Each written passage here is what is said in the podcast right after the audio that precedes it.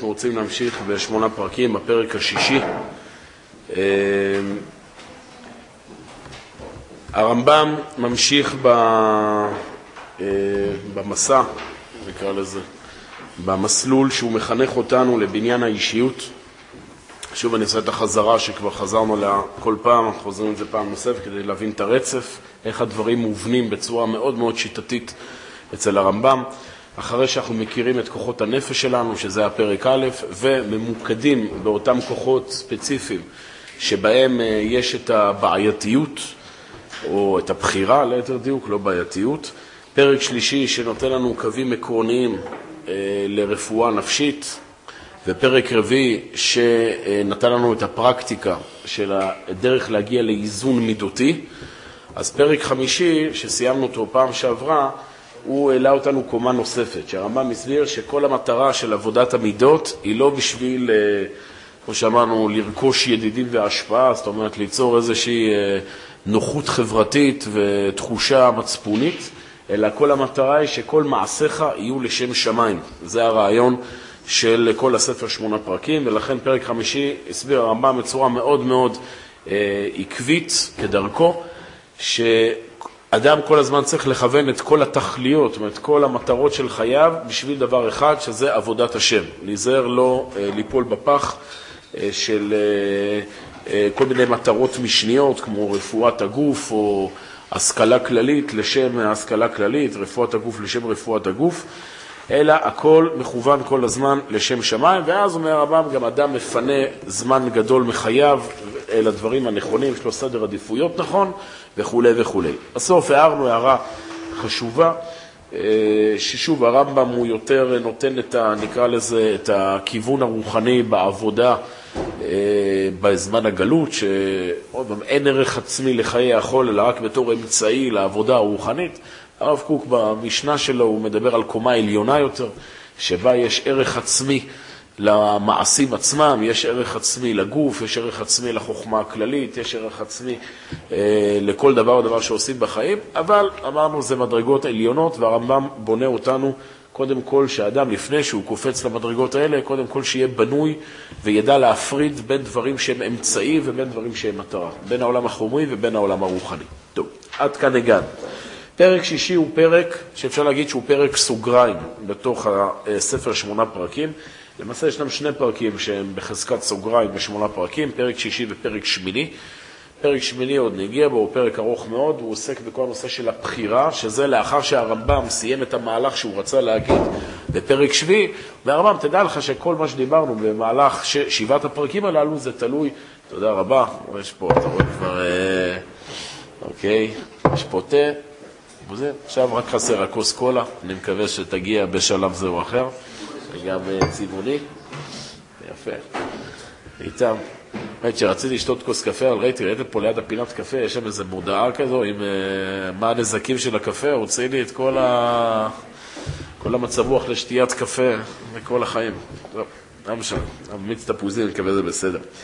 Uh, מכל מקום, הרמב"ם אמרנו, פרק שמיני הוא יעסוק בבחירה, זאת אומרת, הוא יסביר שכל השבעת פרקים שלמדנו הם תלויים, קודם כל בהבנה הבסיסית שלאדם יש בחירה על מעשיו. זה אנחנו ניגע. פרק שישי הוא עוד פרק סוגריים, שבו הרמב"ם בא ואומר, אחרי שהבנו שאנחנו צריכים להגיע לאיזון אישיותי, ואחרי שהבנו שלא מספיק רק איזון אישיותי, אלא צריך להביא את כל המעשים לשם שמיים, אנחנו שואפים למה? זה הרמב"ם יגיד לנו פרק שביעי, אנחנו שואפים לנבואה. זה כל המטרה של הספר שמונה פרקים. אמרנו, זה לא בשביל אה, לפתח בנו יכולות חברתיות, אלא להגיע לנבואה. זה השיא. אבל, אומר הרמב"ם, בדרך לנבואה, אחרי שהבנו שהאדם הוא מגיע למצב שהוא ממרכז את כל כוחות האישיות שלו לשם שמיים, אומר הרמב"ם, פה ישנם שתי צורות איך אדם ממרכז את כוחות חייו, שזה התת-כותרת של הפרק. הפרק השישי, בהפרש בין המעולה והמושל בנפשו. איך זה מופיע בתרגום של אבן תיבון? גם מעולה? מה רשום שם? חסיד ו... עוד פעם, חסיד והכובש את יצרו? משהו לא בסדר. חסיד מעולה וכובש את יצרו? אה, החסיד המעולה, זה משפט אחד. בסדר, בין החסיד המעולה והכובש את יצרו, לפי אמרנו התרגום של הרב שילת, המעולה והמושל בנפשו, אומר הרמב"ם, כאשר אדם מגיע לשלמות אישיותית, ישנם שני דרכים שבהם הוא יכול לעשות את זה. דרך אחת זה מה שמכונה פה מעולה, או חסיד ומעולה, דרך שנייה נקראת המושל בנפשו, אנחנו נבין מה זה הדרכים האלה, ונראה שבעומק העניין, ככה סביבנו הרב קוק, בכל אחד מאיתנו יש, זאת אומרת, זה לא שני דרכים שהם... אה, אה, לאנשים שונים, אלא בכל אחד מאיתנו יש את שני הממדים האלה. וכל אחד צריך לסגל בעצמו גם את עבודת השם בצורה של חסיד מעולה, שתכף נבין מה זה, וגם בצורה של מושל בנפשו, שתכף נבין מה זה. בואו נקרא כמה שורות. בסדר, רק כמובן, בואו נשתמש פה במינוחים של הרב שילת, כי פשוט זה מה שעומד מולי, אתם מבינים למה אני מתכוון. מעולה, מושל בנפשו? אנחנו נראה שיש טרמינולוגיה שלמה בכל הראשונים והאחרונים איך להתייחס לשתי המדרגות האלה. המכנה המשותף שישנם שתי הקומות הללו באישיות וצריך לדעת איך לטפל בהן. בואו עכשיו נבין על מה אנחנו מדברים בכלל. אמרו הפילוסופים שהמושל בנפשו, אף על פי שיעשה המעשים המעולים, הרי הוא עושה הטובות והוא מתהווה למעשה הרעות ומשתוקק להם, והוא נפתל עם יצרו, ומתנגד במעשהו למה שיראו אליו כוחו ותאוותו ותכונות נפשו, והוא עושה הטובות והוא מצטער בעשייתן. אבל המעולה, הרי הוא נמשך במעשהו אחר מה שיעירו אליו תאוותו ותכונתו, ויעשה הטובות והוא מתאווה ומשתוקק להם. טוב, דבר ראשון, הגדרה של שתי המדרגות הללו, כמו שאמרנו שהרמב"ם עושה לנו פה איזה הפסק בכל הדהירה שלנו לכיוון הנבואה, לבניין האישיות, ואומר, שים לב, יש מדרגה אחת שהרמב"ם מכנה אותה מעולה, שוב, או חסיד הוא מעולה, שאומר הרמב"ם, זה המדרגה שבו האדם נמצא בהזדהות מוחלטת עם העולם התורני שלו. האדם מגיע למצב כזה שהוא לא עושה את הדברים בצורה חיצונית, הוא לא עושה את הדברים מתוך כפייה, מתוך רצון לשכר או פחד ועונש, אלא עושה את הדברים בגלל שהוא חי ומזדהה אותם. עושה את הדברים לשמם, זאת אומרת, מצד האמת שבהם. זה מדרגה שנקראת מעולה, כן, לישון שזה מעלה. בסדר? אדם מגיע למצב של זהות מוחלטת בין העולם הפנימי שלו לבין ההתנהגות החיצונית שלו. לעומת זאת, אומר הרמב"ם, יש מדרגה אחרת שהיא מכונה הכובש את יצרו, או לפי התרגום של הרב שירת המושל בנפשו, שבו האדם עושה את הדברים הטובים, אבל באופן פנימי הוא לא מזדהה איתם. זאת אומרת, מצד האמת היצריות, הספונטניות שלו רוצה דברים אחרים. הוא מצד האמת רוצה לשבת ולראות סרט. אלא מה? הוא למד מבחינה שכלית שעכשיו חשוב מצד עבודת השם לשבת וללמוד תורה, והוא כובש את יצרו, הוא מושל בנפשו, הוא מתגבר על עצמו ועושה את המעשה הרצוי. בסדר? זה שתי המדרגות. האם אתה עושה דברים עם זהות, עם הזדהות פנימית, או שאתה עושה אותם רק ממציאות חיצונית. במבט ראשון נראה איזו דרגה יותר טובה ואיזו דרגה צריך לשאוף אליה. בפשוט המעולה, שאדם עושה דברים מתוך זהות פנימית. אנחנו נראה שהדברים בכלל, בכלל לא פשוטים. אבל קודם כל צריך לדעת ששתי המדרגות הללו קיימות. כמובן שכמו כל פעם שאנחנו לומדים על נפש האדם, צריך להבין שהדברים הם לא שחור לבן, ויכול להיות גם מצב שאדם נמצא בתקופות שונות בחייו במדרגה אחרת. זאת אומרת, יש, יש דברים שאנחנו, אה, יש תקופות בחיים שאנחנו עובדים מתוך זהות פנימית, מתוך הזדהות, ויש תקופות שאנחנו עושים את זה מתוך מערכת, כן, אה, כפייה חיצונית. יכול להיות גם מצב שמעשים שונים, תכף ככה הרמב"ם יסביר, שאנחנו עושים אותם חלקם מתוך הזדהות וחלקם עושים מתוך כפייה חיצונית. אבל שני הכתבים הללו תמיד קיימים בנפש האדם. והרמב"ם, אני כבר אומר לכם פה את הרציונל הכללי של הפרק, הרמב"ם רוצה לו ולהגיד שמי שעובד את עבודת השם, מי שרוצה לאזן את האישיות שלו, חייב לסגל בעצמו את שתי המדרגות הללו. גם עבודת השם מתוך שמחה, הזדהות וש... ושלמות פנימית, וגם עבודת השם שתעשה בצורה חיצונית, כפויה ולא רצונית. זה שתי המדרגות שהן בהכרח חייבות להיות מקבילות בנפש האדם. אומר הרמב"ם, בהסכמה מן הפילוסופים שהמעולה יותר טוב ויותר שלם מן המושל בנפשו. בהסתכלות ישירה של הפילוסופיה, פילוסופיה מתכוון פה עכשיו בהסתכלות של השכל הישר, מה שנקרא common sense, כמו שאמרנו פה, יותר נראה במבט ראשון שמי שהוא מעולה הוא יותר טוב מהמושל בנפשו. מי שעושה את הדברים לא בגלל כפייה חיצונית, אלא בגלל שהוא מרגיש הזדהות איתם, עושה את הטוב לשם הטוב, לא בגלל שהוא מפחד משכר או, או מפחד בעונש, הוא לכאורה נמצא מדרגה יותר עליונה. זה לכאורה מה שכל חז"ל תמיד מדברים, שאדם צריך לשאוף לעשות את הדברים, לא על מנת לקבל פרס, לא אה, בגלל פחד, אלא לשמה, נכון? זו ההגדרה הבסיסית שלנו, מה שנקרא לשמה. אבל אומר הרמב"ם, שימו לב, אבל אומרו, אפשר שיעמוד המושל בנפשו במקום שהמעולה עומד בהרבה מן הדברים, ומדרגתו פחותה בהכרח להיות מתהווה לפועל הרע, ואף על פי שלא יפעלהו, אבל תשוקתו לו היא תכונה רעה בנפש. כן, הרמב"ם ממשיך את הכיוון הזה, שהמעולה הוא מדרגה יותר גבוהה, הוא בא ואומר, אם אדם עושה מעשים טובים, אבל עדיין התשוקה שלו היא לדברים השליליים, זה תכונה רעה בנפש. יתרה מזו, זה עושה רושם, כמו שאם אתם זוכרים בפרק שלישי, מי שהיה, הרמב"ם דיבר על זה, שאם אדם מגיע למצב שעדיין הוא לא קנה בנפשו את המעלות הטובות, זאת אומרת, הוא עושה דברים טובים, אבל עושה אותם בצורה מקרית, זאת אומרת, בצורה חיצונית לא, לפעמים כן ולפעמים לא, הרמב"ם קורא לזה עדיין חולה נפש. זאת אומרת, אדם שלא הגיע למצב של שלמות אישיותית. זה אדם שהוא רקוב לכאורה, רקוב לחלוטין מבחינה פנימית. זאת אומרת, הוא עצמו, כל השאיפות, כל הרצונות שלו נמצאות במקום שלילי. אלא מה? הוא עשה פה עכשיו שיקול שכלי שכדאי לא להסתבך עם הכוח הזה שנמצא למעלה, שקוראים לו הקדוש ברוך הוא, ולכן כדאי לעשות מעשים טובים. אז זה חישוב תועלתני לחלוטין, זו מדרגה מאוד מאוד נמוכה.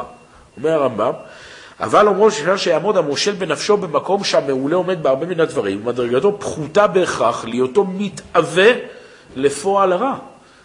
איפה הרצון שהאדם נמצא, ככה הרב מדבר הרבה באורות התשובה, מי שמכיר, איפה שהרצון של הבן אדם נמצא, שם הוא נמצא. ואם בן אדם הרצון שלו הוא לשלילה, הרצון שלו הוא לדברים האפלים, אז זה שהוא עושה טובה בגלל עוד פעם איזה חישוב אה, בשביל שכר או פחד מעונש, עושה דברים טובים, זה עדיין לא משנה באופן מהותי את האישיות שלו. וכבר אמר שלמה כיוצא בזה, אמר נפש רשע יפתע רע. שימו לב, שלמה המלך, ככה הרמב"ם מסביר את הפסוק הזה במשלי, ששלמה קורא לאדם שהנפש שלו מתאווה לרע, אפילו שהוא מתגבר על עצמו ובסופו של דבר עושה הטוב, קורא לזה שלמה המלך רשע. זה האדם שהוא רשע באישיות שלו. דברים מאוד חמורים. ואמר בשמחת המעולה במעשה הטובות, והצטער במי שעונה מעולה, מעולה בעשייתם, זה המאמר, שמחה לצדיק עשות משפט ומחיתה לפועלי עוול. עוד משפט חריף שאומר, שהאדם שעושה דברים מתוך כפייה חיצונית בלי תחושת הזדהות, הוא נקרא פועל עוול, פועל, פועל רשע. הרי מה שיראה מדברי התורה, המתאים למה שזכרו הפילוסופים. כן, הנה יש פה לכאורה עדויות של פסוקים, שעושה רושם שזה מסתדר עם ההיגיון הישר של הפילוסופים, שהמעולה הוא בהרבה יותר גדול מהמושל בנפשו. אבל, אומר הרמב"ם, יש גם צד שני.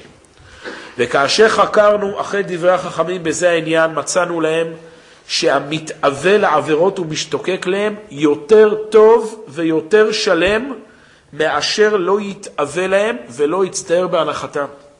עד שאומרו שכל מה שיהיה אדם יותר טוב ויותר שלם, יהיה תשוקתו לעבירות וצערו בהנחתן יותר חזקים. והביאו בזה מעשיות ואמרו כל הגדול מחברו יצרו גדול ממנו. לא די בזה אלא שאמרו כי שכר המושל בנפשו גדול כפי שיעור צערו במושלו בנפשו ואומרו לפום צערה אגרא.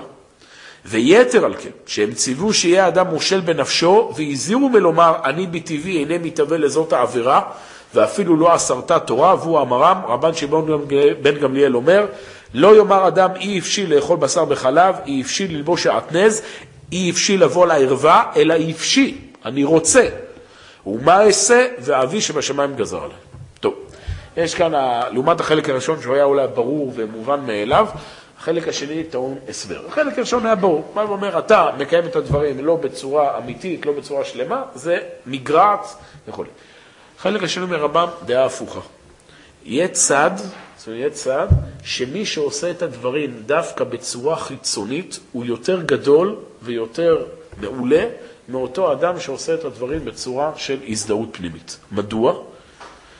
אומר הרמב"ם, כאשר אדם יש לו מימד של כפייה חיצונית בנפש, הוא בונה באישיות שלו את המימד של ההכנעה כלפי בורא עולם.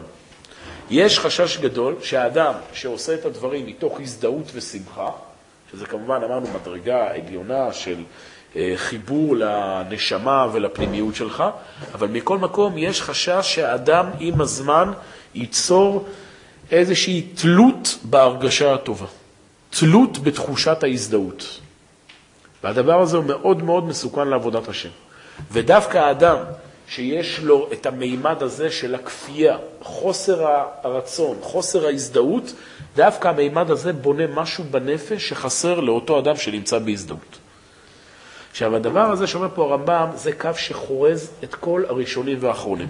הרמב"ם לא הראשון שדיבר על החלוקה הזו בין שתי המדרגות בעבודת השם. שוב, אנחנו רואים פה להזכירכם אחרי פרק חמישי, שהרעיון שאדם צריך למרכז את כל הכוחות שלו לעבודת השם, אז אומר הרמב"ם, אתה יכול לעשות את זה בשתי צורות. צורה אחת על ידי כפייה, צורה שנייה על ידי הזדהות. הדבר הזה נמצא, אמרנו, אצל הרבה מאוד ראשונים ואחרונים. לדוגמה, רבנו בחיי, בחובת הלבבות, הוא קורא לשתי המדרגות הללו של החסיד והמושל בנפשו, איך? נו, רבנו בחיי, חובת הלבבות, שער הביטחון. אוקיי? אתם בטח רוצים להגיד את זה, אני אגיד את זה במקומכם. רבנו חיי קורא לזה, לשתי המדרגות האלה, הערת התורה והארת השכל. יעני, הערת התורה אצל רבנו בחיי זה מה שמקביל למושל בנפשו, שהאדם לא רוצה לעשות טוב, הוא רוצה לעשות רע, אבל התורה מאירה אותו, מעוררת אותו מבחינה חיצונית. תורה שם אצל רבנו בחיי זה לא במשמעות שלנו תורה, העולם הפנימי, הנשמתי, הטבע העצמי שלך וכולי, אלא תורה במשמעות של הוראה חיצונית, כמו שאנחנו, אם נהיה כנים עם עצמנו, הרי אצלנו זה עובד ככה. אנחנו אישית, בדרך כלל, הספונטניות שלנו היא זורמת לכיוונים השליליים, אלא מה? אנחנו קוראים תורה, לומדים טקסט חיצוני כביכול, כן? ככה זה נתפס אצלנו בשלב ראשון, טקסט חיצוני, שהוא מעורר אותנו ללכת לכיוון הישר. מדרגה שנייה, אומר רבנו בחיי, זה הארת השכל. זאת אומרת, אדם מגיע למצב כזה שהוא כל כך מזדהה עם דבר התורה, עד שהוא לא צריך הוראה חיצונית שתשנה את החיים שלו, אלא השכל שלו, שכל במשמעות של המכלול האישיות, כל מכלול האישיות שלו לבד מאיר אותו אל הכיוון החיובי, מה שנקרא פה המעולה. בסדר? אז זה דוגמה אחת של רבנו בחיי. בעל התניא, רבי ישנר זמן מלאדי, איך הוא קורא לשתי המדרגות הללו? צדיק ובינוני.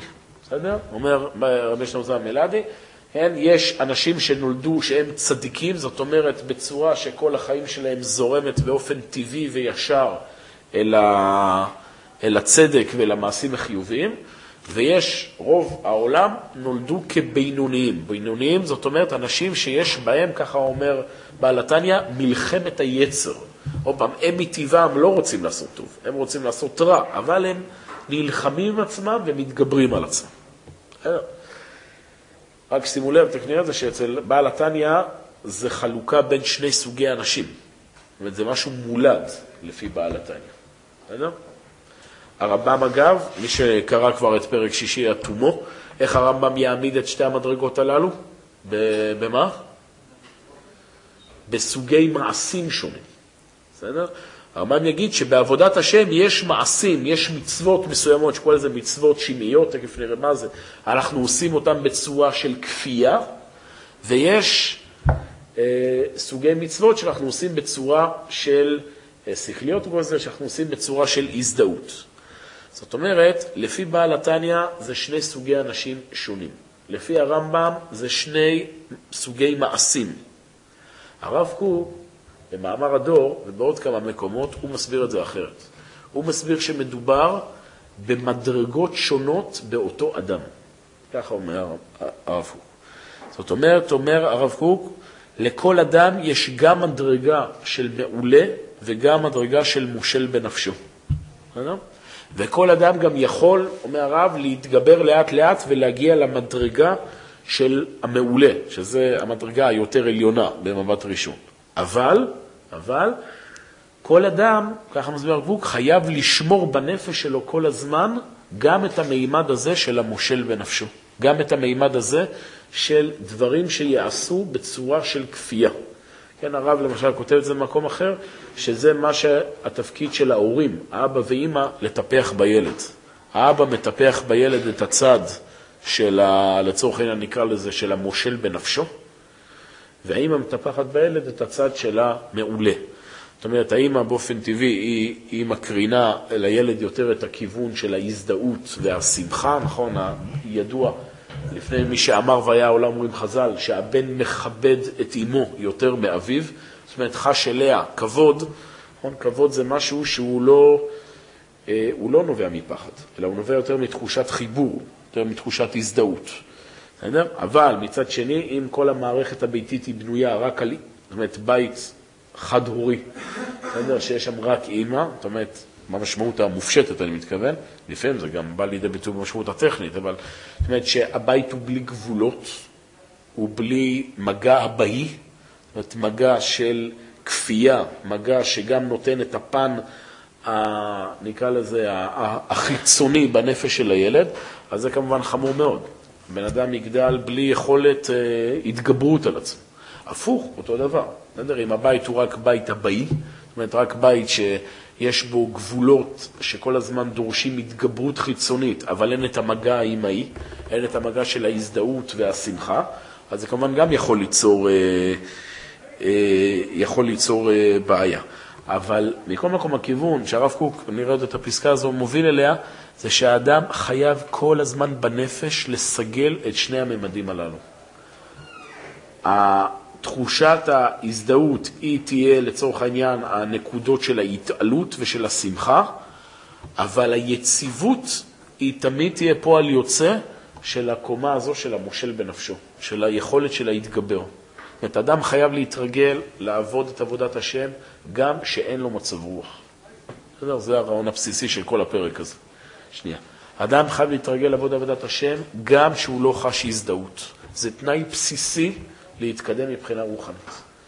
ואומר הרמב"ם בפרק שישי, בשביל להגיע לנבואה, אחרי שבן אדם איזן את כוחות נפשו ומרכז אותם לשם שמיים, הוא עכשיו צריך לבנות בנפש שלו את שני הממדים האלה. גם מימד של הזדהות ושמחה, וגם מימד של אה, עשייה בצורה חיצונית. רק זה יכול להביא לקומת הנבואה. כן. עוד פעם, עוד פעם, עוד פעם, שוב. זה יכול להיות כמו מסוג של מדרגות.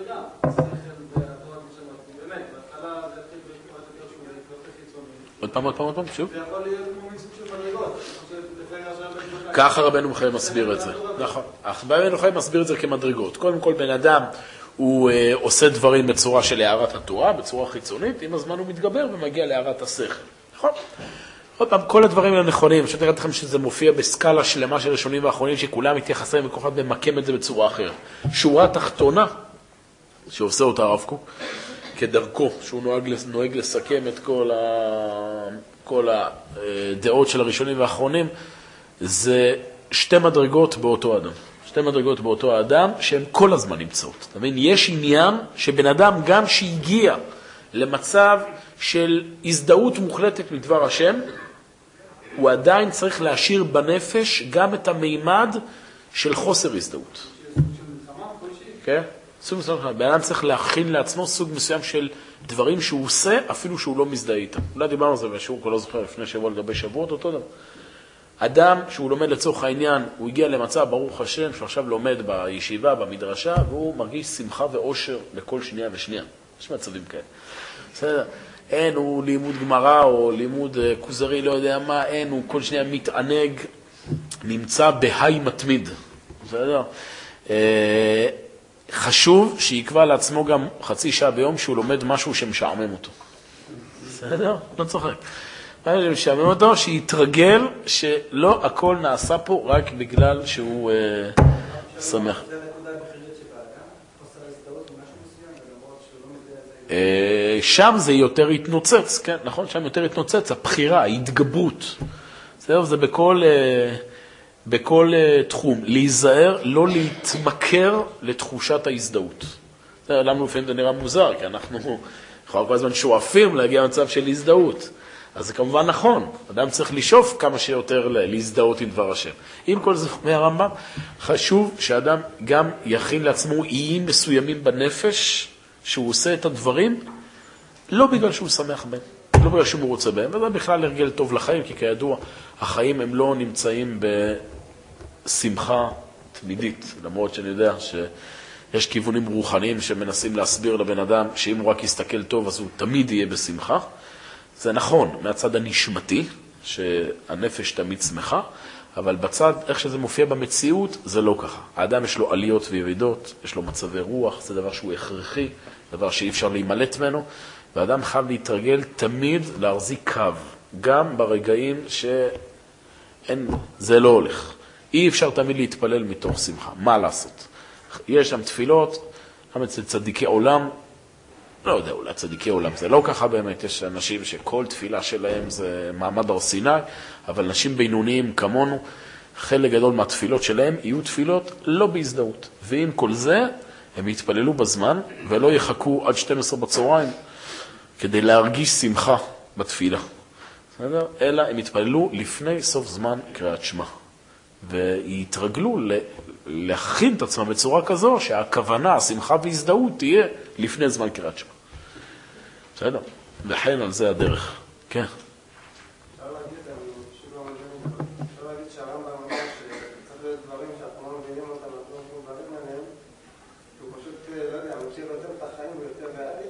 לא יודע. זה גם יותר ריאלי, אבל אני חושב שזה יותר מזה. זה, זה לא רק שטוב, תשמעו, אנחנו דפוקים, אז בואו נחם. העומק הוא אה, להבין שעבודת השם היא מוכללת גם מצד של פתיחות תמיד למשהו שהוא מעבר לאדם. אתה מבין? הרצון האובססיבי הזה, תמיד להזדהות, תמיד להרגיש שמחה, יש בו משהו שבאיזשהו מקום הוא צד של גאווה. בן אדם בא ואומר, מה ההרגשה שלי, כן, היא חזות הכל. אומרת, בסופו של דבר, עבודת השם, אני מכניס אותה לתוך מסגרת החיים של הרגשות והשמחה שלי. אומר לך הרמב"ם, לא, יש עוד מימד. יש מימד, המוכנות הזו לעבוד גם במצב של מושל בנפשו, של כפייה חיצונית, זה מוכנות, זה פתיחות, זו המילה אולי יותר אה, מדויקת פה, זה פתיחות למימד שהוא יותר עליון ממני. בחז"ל יש לזה כינוי, קוראים לזה עבד לפני מלך. אדם צריך להתרגל לא רק לעבודה של בנים, אם כבנים, אלא גם למצב של כעבדים. זאת גם במצב שאדם הוא בן של מלך, עם כל זה הוא גם צריך שיהיה לו מימד בנפש, הוא גם עבד.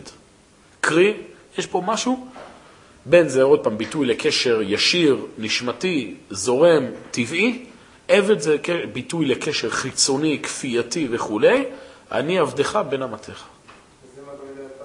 יהיה צד שזה מדרגה יותר גבוהה, וככה הרב כותב שיש צדיקי עולם שהם הגיעו למדרגה של הזדהות, הגיעו למדרגה של בנים לפני השם, למעולה, ועם כל זה הם שמרו משהו בנפש שיישאר תמיד גם צד מסוים שבכוונה יזמו מעשים שיגרמו להם חוסר הזדהות עם דבר השם, כדי תמיד להישאר עם הפער הזה שיש עוד לאן להתקדם.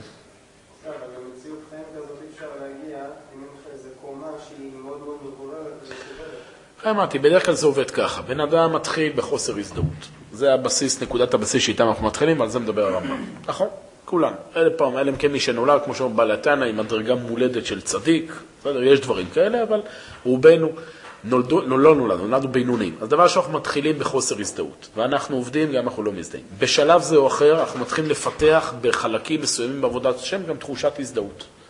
בסדר, הרמב"ם מדבר על זה, יש כל מיני מצוות פשוטות שאנחנו כבר מזדהים איתן, כמו לא תרצח, לא תגנוב, נכון? זה דברים שהם, אה, אה, חלקם נולדנו איתם, חלקם נרכשים בצורה קלה. יש חלקים עבודת השם שאנחנו רוכשים בצורה יותר פשוטה. נכון, אני מניח שיותר קל להזדהות עם אה, תפילת יום הכיפורים מאשר עם דף גמרא, נכון? בדרך כלל. יותר קל להזדהות עם דף בעין היה מאשר עם קצות החוש, על פי רוב. כי זה יותר דברים שמדברים אל הנפש, יותר מתחברים אליי וכולי וכולי. אז אדם עם הזמן מפתח גם את המדרגה הזו, ומעולה שהוא מפתח את המדרגה הזו, של ההזדהות והשמחה ושל המעולה. קומה שלישית, אחרי שבן אדם פיתח את המדרגה של, המ... את... של המעולות וההזדהות, הוא גם שומר בנפש מקום למדרגה של הכנעה ושל חוסר הזדהות. זו המדרגה העליונה. של אחדות של, כל שתי, של שני המדרגות הללו יחד, של שתי המדרגות הללו יחד. שאלה שלא רלוונטית אלינו, אבל נגיד משה רבנו. לא יודע מה אגיד לך. משה רבנו זה לא, זה לא מודל לחיקוי, אתה מבין? זה משהו שהוא מעל המציאות הרגילה. לא, לפה, לא... לא יודע, לא יודע מה אגיד לך לגבי משה רבנו. כל מי שחי בגוף, תמיד יהיה אותם, לא? מה זה? כל מי שחי בגוף, להיות אותם. אה, כן, אבל עוד פעם, לא, יכול להיות שיש ב... לא יודע מה אגיד לכם. הדמויות כמו משה רבנו הם לא, הם לא בסקאלה שלנו, אין לנו מה לדבר. נדבר אבל בעבודת השם הסטנדרטית, מה שנקרא, יש את העניין הזה של, אה, של שמירה על, ה, על הנקודה הזו. זה טוב בכלל לאדם, תמיד כל החיים, שידע תמיד לעצור, לא, לא להתמכר יותר מדי. גם כשאדם שמח, כן, יש עניין, נכון, שלזכור יום המיטה, יש דברים כאלה בחז"ל, שאדם צריך, תמיד תמיד צריך, גם במקום זה או אחר, ל, ל, עם כל השמחה והספורטאיות וכולי, לזכור ש... זה גם יכול להשתנות. זהו, זה לא בצורה פטליסטית, זה שהחיים קשים, מה שאתה שמח, תדע לך, בסוף תאכל אותה וזה, לא ברמה הזו. אתה שמח ומאושר, יש פה שמחת חתן וכלה, עושר נפלא וכולי וכולי. עם כל זה, שוברים את הכוס ושמים אפר מקלה על ראש החתן, כי המציאות עוד לא שלמה. יש עוד לאן לשאוף מעבר לזה. בסדר? וכאן אתה צריך באמת אחדות בנפש. יש, יש חתונות משונות כאלה, ש, שה... זאת אומרת, צריך לדעת את הנקודה, שבזמן שהחתן שובר את הכוס, כולם צועקים מזל טוב. מכיר את זה? זה ה... כאילו. זה דוגמה לאנשים שלא מבינים את המשמעות. כאילו, הרעיון זה עכשיו בתוך החתונה לעצור רגע אחד של צער. בסדר? רגע אחד של צער. ובעומק העניין, הצער הזה נותן את הטעם לכל החתונה. בסדר? אם לא העליתי ירושלים על ראש שמחתי, שכל השמחה היא תלויה בעצם בירושלים, ושהיא עכשיו לא נמצאת, אז השמחה לא שלמה.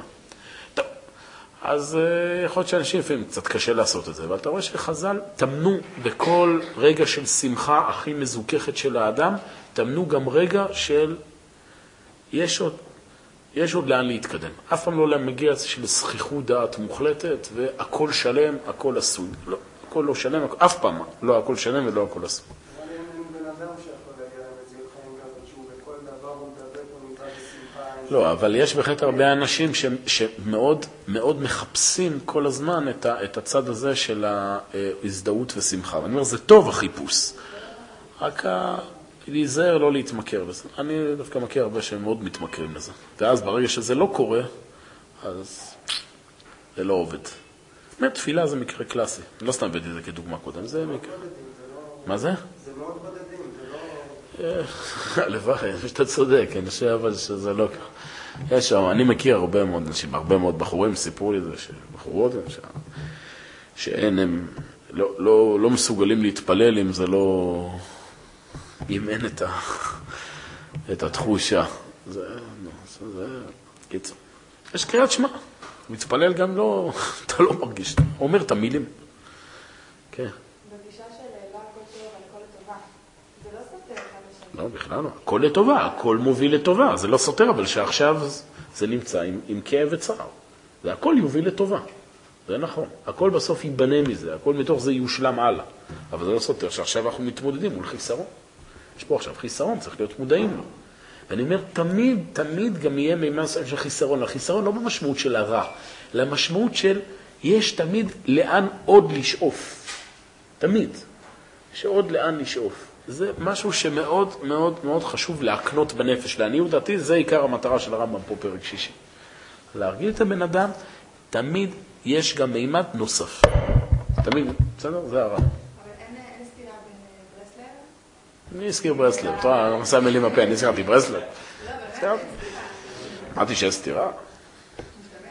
חס ושלום. שמעת אותי פעם אומר משהו משהו מול ברסלב? חס ושלום. לא אמרתי ברסלב, אמרתי יש איזושהי אה, נטייה כיום בתרבות התורנית, שמושפעת מהתרבות הכללית, מאוד מאוד לרדוף אחרי התחום הזה של ההזדהות והשמחה. זה דבר טוב, זה דבר נחמד, וצריך לשאוף אליו, אבל רק חייבים גם שיהיה עוד קומה. אחרת זה... הנה הרמב"ם אומר פה. אחרת זה יהיה צד, נכון? לפי הדעה הזו, לא היה צריך, לא היה שאלה בכלל, ברור שהצד המעולה יותר טוב. הוא אומר, לא, יש גם צד שהמושל בנפשו יותר טוב. זו מורכבות לא פשוטה בנפש, בדרך כלל אנשים קשה להם, הם אומרים או לפה או לפה. המורכבות הזו זה הסוד של עבודת השם ברמה העליונה שהרמב"ם מדבר עליה. טוב? נמשיך, אני קורא אז אה, שוב את הפסקה האחרונה. וכאשר חקרנו אחר דברי חכמים בזה העניין, מצאנו להם שהמתאווה לעבירות ומשתוקק להם יותר טוב ויותר שלם מאשר לא יתאווה להם ולא יצר בהנחתם. אדם שאין לו את מימד ההתגברות, הוא יותר גרוע מאדם שמתגבר על עצמו. עד שאומרו שכל מה שיהיה אדם יותר טוב ויותר שלם, יהיה תשוקתו לעבירות וצערותו בהנחתן יותר חזקים, שזה גם קשור לאותו עניין. זאת אומרת, ככל שאדם הוא עם יותר התקדמות בעבודת השם, ככה גם עוצמות החיים שלו הופכות להיות יותר ויותר גדולות, וממילא גם המלחמה היצרית שלו היא הופכת להיות יותר ויותר גדולה. זה גם חלק מהעניין. ואמרו, ואמרו, ואמרו כל הגדול מחברו יצרו גדול ממנו. ולא די בזה, אלא אומרו כי שכר המושל בנפשו גדול כפי שיעור צערו במושלו בנפשו, ואומרו לפום צערה אגרא, השכר נמדד כפי הצער. יש בו, לעניות דעתי, לקח מאוד מאוד חשוב. אדם, תראו, מה שאומרים חז"ל, לשמוח בייסורים. אדם צריך לדעת, מגיע צער, זה, זה חלק מהבנייה האישיותית. לא, לא אמרתי לרדוף, אנחנו לא מזוכיסטים, זה מגיע לבד, אבל כשזה מגיע, לפום צער האגר. זה נמדד לפי המצור... כוח, כוח ההתגברות שהופעל במעשה. כן.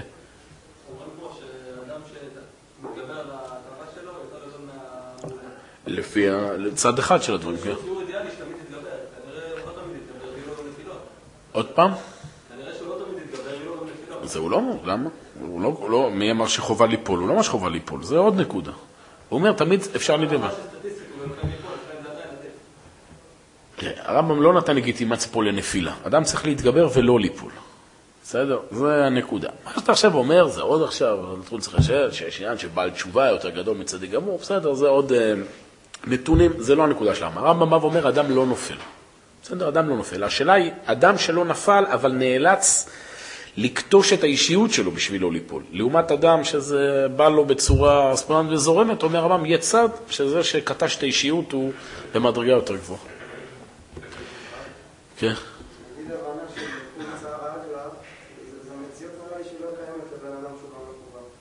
לא הבנתי.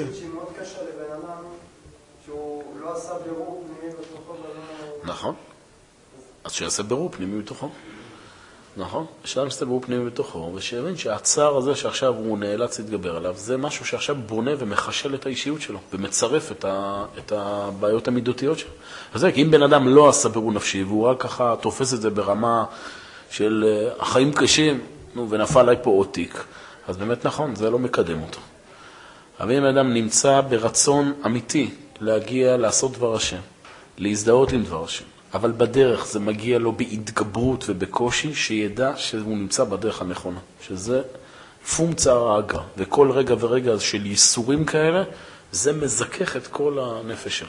זה מופיע המון ספרי החסידות, בקבלה. מה שכל שנייה שאדם מצטער בעשייה מצווה, זה הגעה למדרגות עליונות, עד כדי כך שאפילו אתה יכול להבין משם שאדם צריך לרדוף אחרי צער. כן, יש איזה, אפילו משפטים כאלה שנאמרים. בסדר.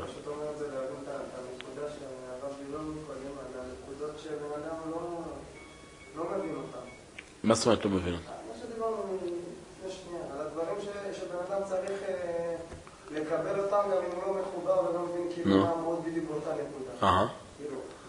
לא יודע, נראה לי שהרציונל הוא אז הנה, אז, הנה אומר לך הרמב"ם, מזכיר איתך, הרציונל זה בדיוק מה שאומר הרמב"ם, לפי דעת הפילוסופיה, כלומר לפי דעת השכל הישר, אתה צודק, אדם צריך כמה שיותר להרגיש, להבין ולהזדהות, נכון, אבל הרמב"ם, יש גם מימד שלו כזה, יש גם מימד שבן אדם, ואי אפשר להכחיש גם את הרציונל לכיוון השני, שהחוסר ההבנה, חוסר ההזדהות, ועם כל זה הקיום, הוא בונה בנפש משהו שהצד הראשון לא יכול לבנות. ומה הממד הזה בא לידי ביטוי? זה תחומים מסוימים? במה זה בדיוק? הרמב"ם יעשה את זה בתחומים מסוימים. הרב קוק מסביר את זה בתחומים מסוימים, אלא בתוך הנפש עצמה. בתוך הנפש הזה שאני עושה מעשה, בכל מעשה שאני אעשה, שוב, לפי הרב קוק, הרמב"ם יגיד זה בצורה קצת יותר דיכוטומית, יותר מופרדת, אבל לפי הרב קוק, בכל מעשה שאני עושה, יהיה צד של מעולה ויהיה צד של מושל בנפשו. אני עכשיו מניח תפילין, בסדר? יהיה צד שאני עושה את זה כי למדתי ואני מזדהה ואני חש נפלא עם הנחת תפילין, ויהיה צד שאני תמיד צריך לעשות את התפילין גם אם אני לא מרגיש שום דבר. ולפעמים זה עת, בעת ובונה אחת זה שתי הרגשות הללו יחד, זה גם יכול להיות. אבל גם הדברים שאתה לא מבין, זה תמיד... הכל מתחיל מהמקום הזה שאתה כן מבין, זה הכל הוא מהבירור. מתוך זה שאני נמצא בתהליך של בירור, נכון. אז זה ברור לי גם שהמון דברים שאני לא מבין... נכון, אתה צודק, יש פה כל הזמן, מסכים איתך, זה מתחיל מנאמנות בסיסית לדבר השם, ברור, זה... לא מצד איזה משהו שהוא תלוש, זה כי כי כמו שהרב אומר, אה, ומה אעשה, איך הוא אומר, אלא איפשהו, מה אעשה ואביא... אבי שבשמיים, הוא קודם כל מכיר שיש אביו שבשמיים. לא, אבל זה נשמע כאילו, מה לעשות, כל הבאסה, זה מה... אז, לא הנה, לא. לכן אני מדייק, הד- הדייק הוא מה אעשה ואבי שבשמיים גזר. אז ברור זה מתחיל, כולנו הרי ככה, מתחילים קודם כל מתחושת נאמנות והזדהות בסיסית עם זה שיש אלוהים ויש דבר השם בעולם. מזה זה מתחיל. נכון? בלי זה, מבין, אחרת היינו סתם עושים, היינו הולכים לקורס מזוכיזם כזה, היינו הולכים בן אדם שיחטוף מכות ו- ויר- וירגיש צער. ברור שזה חייב להתחיל מקודם כל מהבנה בסיסית שאני עושה את זה למען משהו מסוים שאני מאמין בו ורוצה אותו. אבל עכשיו, בדרך, יש המון המון שלבים שאני לא מרגיש את זה. אני יודע את זה באיזו הכרה עמומה שצריך לעשות את זה, אבל עכשיו כל האינסטינקטים הגופניים והנפשיים שלי משדרים הפוך. ואז אני אומר, אבי שבשמיים גזר עליי. אבי שבשמיים, אבל הוא גזר עליי, ואני עושה את זה. בסדר? ויתר על כן שהם ציוו שיהיה אדם מושל בנפשו והזהירו מלומר. זאת אומרת, שימו לב, יש פה איזה דירוג. בהתחלה אמרנו שיש פה יותר מעלה בצד של המושל בנפשו. הרמב"ם מביא בסוף עכשיו גמרא שאומרת שהאדם חייב ליצור ניכור בנפש כלפי מצוות מסוימות. רבן שמעון בן גמליאל אומר, לא יאמר אדם מי הפשיל לאכול בשר וחלב. אסור לאדם להגיע להכרזה שהוא נמצא עכשיו בהזדהות מוחלטת עם מצוות כמו עירוב בשר בחלב. אי אפשי ללבוש שעטנז, אי אפשי לבוא על הערווה, שימו לב, בדיני צניעות. אלא אפשי, אדם חייב להכריז שיש לו רצון לעשות את הדברים האלה. ומה אעשה ואבי שבשמיים גזר עליי. זה, ה... זה המקורות שמביא הרמב"ם. טוב, אז במבט ראשון, אנחנו כבר הקדמנו פה את התשובה, אבל אני רק אומר, הרמב"ם הוא נמצא בשאלה, הוא אומר, הנה יש מקורות לפה ומקורות לפה. מצד אחד מקורות שמדברים שאדם צריך להתאבות אל הטוב, ומצד שני יש מקורות של ההפך, אומרים שאדם צריך כל הזמן להתאבות אל הרע ורק להתגבר. איך מסבירים את זה? אז הרמב"ם, אנו, הוא, מביא, הוא מחלק את הדברים בשני סוגים של עבודת השם, בשתי... אה, אה, אה, בשני אה, צירים של עבודת השם. ולפי המובן מפשטי שני הדברים בתחילת המחשבה, הרי שני המאמרים סותרים זה את זה. אבל אומר רמב"ם, אין הדבר כן, אלא שניהם אמת, ואין ביניהם מחלוקת כלל, וזה, שהרעות אשר הן אצל הפילוסופים רעות, הן אשר אמרו שמי שלא יתהווה להם יותר טוב ממי שיתהווה להם וימשול בנפשו מהם, והם הדברים המפורסמים אצל בני אדם כולם שהם רעות, כשפיכות דמים וגנבה, גזל, הונאה, היזק למי שלא הרע, וגמול רע למתי, וזלזול הורים וכיוצא באלה. וכן המצוות אשר אמרו עליהם חכמים עליהם השלום, דברים שאלמלא לא נכתבו, ראויים היו לכותבם.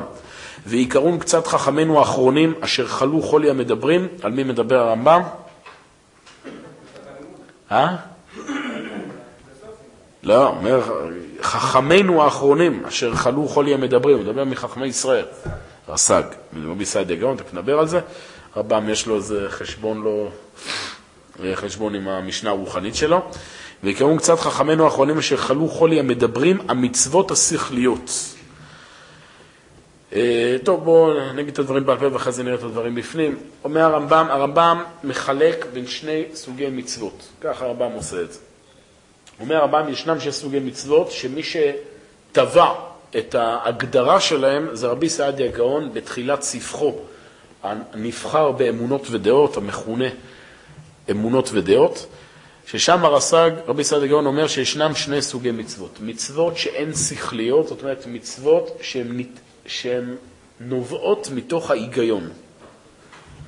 מצוות כמו לא תרצח, לא תגנב, לא תגנוב, כיבוד הורים וכולי, שזה מצוות, שימו לב, אומר רבי סעדיה גאון, ועל זה יוצא הקצף של הרמב"ם נגדו, אומר רבי סעדיה גאון, שגם אם לא הייתה ניתנת תורה, היינו לבד יכולים להגיע אליהם. אומר, לא צריך תורה בשבילם. למה בכל זאת ניתנה תורה ואומרת לא תרצח, לא תגנוב? אומר רבי סעדיה גאון, פשוט כדי לזרז תהליכים. אם היינו מחכים עד שהאנושות תתבגר מספיק בשביל אה, לקיים את המצוות האלה, אז כבר העולם היה נחרב. לכן התורה, הנבואה, ניתנה בזמן מוקדם יחסית של האנושות, כדי לגרום לכך שהאנושות תקיים את המצוות הללו, אבל, אומר רבי סעדיה גאון, שבגלל שהיה פה איזו דחיסת קבצים, היה פה איזה, אה, התורה יצרה פה זירוז תהליכים, אז ישנם כל מיני הדחקות שנשארו באנושות סביב המצוות האלה, והם מתפרצים בכל מיני נשמות שמכנים אותם נשמות של עולם התוהו. זאת אומרת, כל מיני אה, דמויות שאתה רואה אותן שהן לא קיבלו על עצמם את, ה, את המוסכמות האנושיות האלו שלא תרצח ולא תגנוב. בסדר? זה בהערת סוגריים. שרבי ישראל הגאון, ככה הוא מסתכל על הדברים. לעומת זאת, אומר ישראל הגאון, יש מצוות שנקראות מצוות שמעיות. שמעיות במשמעות שהן לא נובעות מתוך השכל שלנו, אלא הן, שמענו, שמענו אותן בהר סיני. כלומר, הם, אין להם היגיון, אלא הם גזרה אלוהית נטו. עכשיו, הרמב"ם מאוד לא אוהב את החלוקה המאוד מאוד אה, חריפה הזו בין מצוות שכליות למצוות שמיות. זאת אומרת, הוא לא מוכן לקבל את זה שבמצוות לא תרצח אין גם מימד אלוהי. ומצד שני הוא גם לא מוכן לקבל שבמצוות כמו בשר וחלב אין שום היגיון. לכן הוא, הוא קורא לזה בעיקרון קצת חכמינו האחרונים אשר חלו חולי המדברים. הוא מאשים שרס"ג הוא הושפע מהפילוסופיות אה, הערביות, המוסלמיות שהיו בזמנו. אה, כן, הכת המדברים, כידוע, כבר הזכרנו אותה כמה פעמים בשמונה פרקים, הם שנואי נפשו של הרמב"ם. הרמב"ם, כמו שאתם אצל הרב קוק, כל מה שרע זה נצרות, אז אצל הרמב"ם כל מה שרע זה כת המדברים. יש לו איתם, אה, הוא זיהה בהם את החולי המרכזי של אותו דור. טוב, צריך להבין מה, למה הם דווקא הם אלה שנשאו את הרעיון הזה, אבל מכל מקום ככה אומר הרמב"ם. הוא לא מקבל את, ה, את, ה, את החלוקה הזו של רבי סעדיה גאון, אבל הוא מקבל את ההגדרות שלו. זאת אומרת, הוא אומר, באמת יש מצוות שיותר דומיננטי בהן הצד השכלי, ויש מצוות שיותר דומיננטי בהן הצד השני.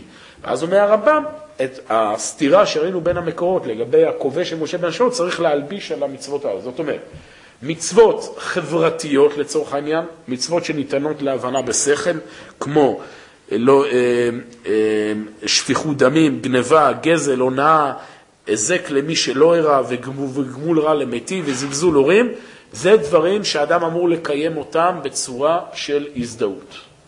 ומי שלא נמצא בהזדהות איתם, והוא קם כל בוקר עם רצון, אה, רצון ספונטני לגנוב, לרצוח, ולזלזל בהוריו, והוא רק מתגבר על עצמו כי הוא יודע שבתורה אה, כתוב לא כך, אז הוא במצב קשה מאוד. מצב קשה מאוד מבחינה רוחנית, וזה, אומר הרמב"ם, זה זה אדם שנמצא ב... זה לא בן אדם מ... מה שנקרא, בגדר של האנושות המתוקנת, זה משהו שמחוץ. לעומת זאת, מצוות שהן שמיות, כמו בשר בחלב, כמו אה, אה, חזיר, אומר הרמב"ם, אדם מקיים אותם לא מתוך הזדהות, אלא מתוך כפייה חיצונית. אז זו החלוקה של הרמב"ם. עכשיו, רק אומר שהרב קוק הוא לא עושה את זה ככה. הרב קוק לוקח את החלוקה של הרמב"ם ואומר שבכל מצווה יש גם את המימד השימי וגם את המימד השכלי. זאת אומרת, גם בלא תרצח אמנם העיקר העניין זה מצד ההיגיון, וזה משהו שאנחנו מזדהים איתו, עם כל זה, גם בלא תרצח יש מימד שהוא מעל ההיגיון שלנו, שאנחנו לא מבינים אותו, ועם כל זה, אבי שבשמיים גזר עליו. והפוך, במצוות כמו בשר בחלב או חזיר, נכון שרוב הדומיננטיות במצווה הזו אנחנו לא מבינים אותה, אבל יש שם מימדים שאנחנו כן יכולים להבין, והרב קוק כותב הסברים על בשר בחלב, על חזיר חופשי, נותן שם הרבה היגיון שאפשר להבין, רק אומר, תמיד יש איזה מימד שהוא מעל השכל שלנו. הרב, לפי הרב, מי שהוא לא מוסרי בעצם, מי שאין לו נטיות מוסריות הוא בעצם אבוד? לא, לא אבוד, תמיד יש לעשות תשובה, אבל הוא במצב שבעייתי מאוד. מה זה? מה גויים? גוי אה, נורמלי, הוא גם לא רוצה לרצוח בזמנו החופשי. לא. גוי אה, נורמלי, גם מכבד את תורה, ולהזכירך, אנחנו לומדים הרי כיבוד הורים מדמה בן נתיניה, נכון? שהיה... זה לא סתם חז"ל לומדים דווקא משם, להפך. לפעמים דווקא המצוות החברתיות, הן אפילו, ב... ב... לפחות בספונטניות שלהן, יותר חזקות דווקא אצל הגויים. כי אין להם את המימד הנוסף, והמילה הם בהרבה יותר זורמים, אה, כל משפחת פשע, נכון, כידוע, מנשקים את ידי, ה... את ידי הסבא, אדון, בסדר, לפני, את הסנדק, לפני שהולכים לרצוח, קודם כל מנשקים לו את היד, ויש כבוד לסבא. מה זה, קבל ברכה, קבל ברכה, מסורת המשפחה, הפמיליה, ואז הולכים לרצוח. יש כבוד. אז זה גם משהו, בסדר? אז זה גם נמצא אצל הגויים. רוצה לשאול פה משהו? משהו? משהו, כן.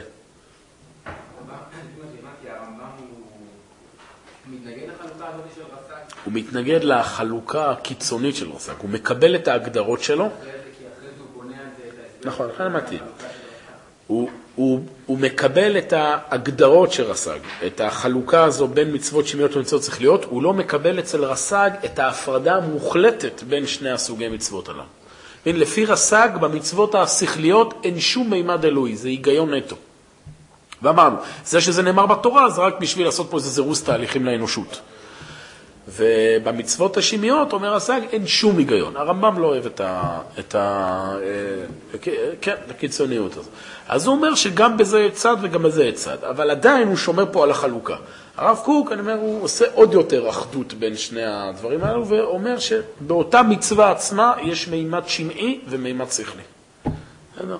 וזה הכיוון. מה הבעיה? אומר הסג, זה, זה יש גמרא כזו גם שאומרת, נכון? לולא ניתנה תורה היינו לומדים צניעות מחתול. נו, אז למה צריך תורה? אז הסבר אחד של רס"ג, הלכת בן דבר לא צריך תורה, אלא מה? רצינו שהאנושות תתקדם מהר, אז uh, נתנו תורה כדי ש... יגיד לך רמב"ם, יגיד לך הרב קוק, לא. התורה נתנה את אה, מצוות צניעות כדי לבנות מימדים בנפש שלעולם לא תגיע אליהם רק מצד ההיגיון.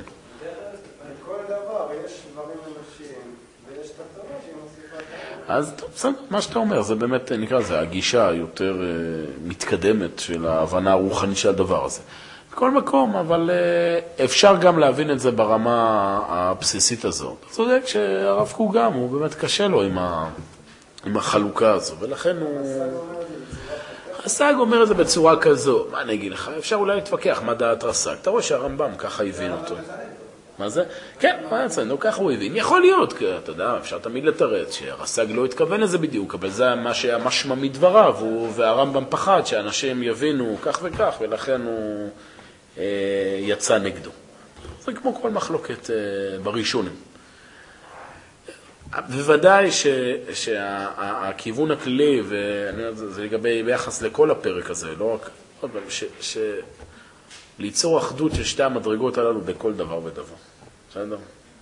לא, לא ייתכן שבן אדם עכשיו יעשה איזה קטע מסוים בחייו, שבו הוא עובד רק בצורה שמית, וקטע מסוימת שהוא עובד רק בצורה שכלית, או רק בזה הוא עובד עם הזדהות וזה הוא עובד בחוסר הזדהות. זה לא עובד ככה. נפש האדם היא בהרבה יותר מורכבת והיא אורגנית. כל דבר שאנחנו עושים, יש צד כזה ויש צד כזה. החוכמה זה כל הזמן.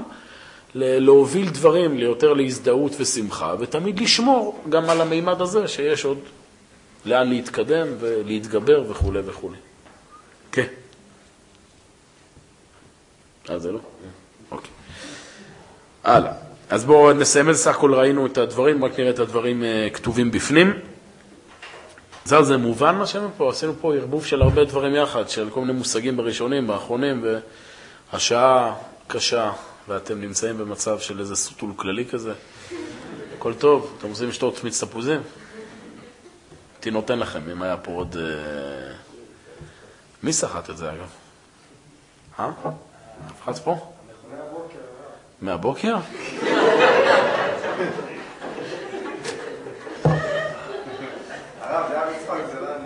אה, עכשיו אתה אומר לי, איך שתיתי את ה... אמרתי לך, אני לא יכול. טוב. מה עם הקולה? היה פעם קולה, שבוע שעבר קולה. טוב, רבותיי, בואו נעשה, נתגבר על עצמנו, ולמרות השעה הקשה, בואו רק נסיים את הפרק. אני קורא שוב. ולפי המובן מפשטי שני הדברים בתחילת המחשבה, הרי שני המאמרים סותרים זה את זה, ואין הדבר כן, אלא שניהם אמת, ואין ביניהם מחלוקת כלל, וזה, שהרעות אשר אצל הפילוסופים רעות הן אשר אומרו שמי שלא יתהווה להם יותר טוב מי שיתהווה להם מלשון נפשו מהם והם הדברים המפורסמים אצל בני אדם כולם שהם רעות כשפיכות דמים וגניבה, גזל, הונאה, היזק למי שאירע, גמול רע למיטיב, יזזו, לורים וכיוצא באלה. והן המצוות אשר יאמרו עליהם חכמים עליהם השלום דברים שאלמלא לא נכתבו ראויים היו לכותבם. ויקראו קצת חכמינו האחרונים אשר חלו חולי המדברים במצוות השכליות. ואין ספק כי הנפש אשר תתהווה לדבר מהם ותשתוקק אליו היא נפש חסרה. וכי הנפש המעולה לא תתהווה לדבר מלא הרעות כלל ולא תצטער בהימנע מהם. אבל הדברים אשר אמרו, אמרו חכמים שהמושל בנפשו מהם יותר טוב ושכרו יותר גדול, הן המצוות השמעיות. וזה נכון, כי אלמלא התורה לא היו רעות כלל. ולפיכך אמרו שצריך אדם להניח נפשו על אהבתם ולא ישים מונו מהם אלא התורה. ויתבונן בחוכמתם עליהם השלום, ובמה המשילו, שהוא לא אמר לא יאמר אדם מי הפשיל להרוג את הנפש, אי הפשיל לגנוב, אי הפשיל לחזה, ואי הפשיל אומה וכולי. ואומנם מביא דברים כולם שימיים, בשר בחלב, ולבישת שעטנז ואריות. אגב, בהערת סוגריים, שימו לב שהרמב"ם מכנה פה את האריות בגדר של המצוות השמיות, כלומר שאין להם היגיון. זה לא פשוט. יש מקומות אחרים שהרמב"ם מביא דווקא במורה נבוכים, שמביא את. את אה, דיני העריות בתור משהו שכן יש לו היגיון. אז בדרך כלל הרב הוא כותב את זה באגרות, שהדיני צניעות הם איזה משהו בגבול ביניים. בין משהו שיש לו היגיון ומשהו שהוא מעל ההיגיון. תשימו לב שגם בתרבויות של הגויים, יש הרבה מאוד תרבויות שיש להם גם כל מיני גדרים בתחום הזה של צניעות. זאת אומרת, אתה מבין שיש פה איזה משהו שהוא גם ההיגיון האנושי אה, מבין אותו. זה לא רק אה, אה, משהו, אה, גזרה אלוהית ותו לא. לא כן. איסלאם. אין חברה בעולם שאין לה איזושהי, אה, נקרא לזה, תסיסה סביב היצר הזה של יצר האריות. אין חברה בעולם. לפעמים הדרך להתמודד זה בדיוק הפוך, לתת פה איזה פורקן אה, מוחלט, אבל אין... כן, אני אומר, אין חברה, גם החברות האפריקאיות, הכי פראיות וזה, תמיד סביב התחום הזה יש סוג מסוים של טאבו, ברמות אלה ואחרות. כי כל נפש אנושית מרגישה באינסטינקט וגם בהיגיון מסוים שיש משהו בתחום הזה שהוא גורם לאיזו התפרקות מוחלטת של יצרים ולכן צריך לסייג אותו באופן זה או אחר. אני אומר, הרמב"ם פה מונה את זה שיש פה איזה מימד שבאמת הוא לא מובן. כן, תכלס זה באמת קשה, נכון? אתה בא, בא לך בן אומר, מה, למה לשמור דיני צניעות? קשה קצת להסביר את זה, כמו לא תרצח. אבל, אומר, יש פה גם צדדים הפוכים, שאפשר גם להסביר פה את ההיגיון. טוב, אז זה בהערת סוגריים. ואלה המצוות וכיוצא בהן אשר יקראן השם חוקותיי, אמרו חוקים שחקקתי ואין לך רשות לערער בהם, ואומות העולם משיבים עליהם, והשטן מקטרג עליהם, כגון פרה אדומה, שעיר המשתלח, ואותם אשר קראו אחרונים שכליות, יקראו מצוות כמו שברו חכמים. וכבר יתבהר, מסכם הרמב"ם, וכבר יתבהר מכל מה שאמרנו, אלו עבירות יהיה מי שלא ישתקק אליהם יותר טוב ממי שישתוקק עליהם וימשול נפשו מהם, ואלו מהם יהיה הדבר בהן להפך, זה חידוש נפלא. הנה, זה אני חושב הסיכום שהרמב"ם מוביל פה לכל הפרק, זה חידוש נפלא והשלמה מופלאה בין שני המאמרים, ולשון שני המאמרים מורה על אמיתת מה שביארנו, וכבר נשלמה הכוונה זה הפרק. אני מסכם. פרק שלישי אמרנו, נעשה אותו יחסית מהר, כי הוא, כמו שאומרת לכם, הוא סוגריים. שוב, אחרי שבן אדם מגיע למצב של מרכוז כוחות הנפש, שכל מעשיו לשם שמיים, שזו עבודה מאוד קשה שבנויה על דרך האמצע והאיזון וכולי. אומר הרמב"ם, זה יופיע אצלך בשתי מדרגות. מדרגה ראשונה בצורה של כבישה והתגברות, ומדרגה שנייה של הזדהות. שתי המדרגות נצרכות. שתי המדרגות נצרכות, ושתיהם אמורים לשמור עליהן. שוב, השאיפה הבסיסית היא כמובן להגיע לכמה שיותר הזדהות, אבל תמיד, תמיד, תמיד לשמור גם על המדרגה הזו של ההתגברות וכולי. שוב, יש מצוות שבהן זה יבוא יותר לידי ביטוי, זה פחות יבוא לידי ביטוי, אבל באופן כללי, שני המרכיבים האלה הם בונים יחד את המכלול של האישיות. אחרי שזה ברור, מהרמב"ם, בבקשה, אפשר להתחיל פרק שביעי לנבואה. זאת אומרת, ואמרנו, פרק שביעי הוא למעשה השיא של שמונה פרקים. כל, ה, כל הספר הוא חותר לכיוון הזה. כל הבניין האישיותי שנבנה בשישה פרקים הללו, עכשיו הוא יבוא לידי ביטוי בקומה הנוספת, בקומה של קבלת, קבלת הנבואה מלמעלה, שלפי הרמב"ם זה תהליך טבעי, אנחנו נראה את זה פעם הבאה, לפי הרמב"ם הנבואה זה פשוט תהליך אה, בלתי נמנע למי שהלך בדרך הזאת. זאת אומרת, כל מי שהגיע לפרק שביעי ולא הגיע לנבואה, סימן שמשהו לא היה בסדר, או בצורה שלימדו אותו, או בצורה שהוא למד, אבל uh, כולם צריכים להגיע להיות, בשבוע הבא כולם כבר צריכים להתנבא. בסדר? אז uh, יש למה לצפות, ובעזרת השם נמשיך שבוע הבא.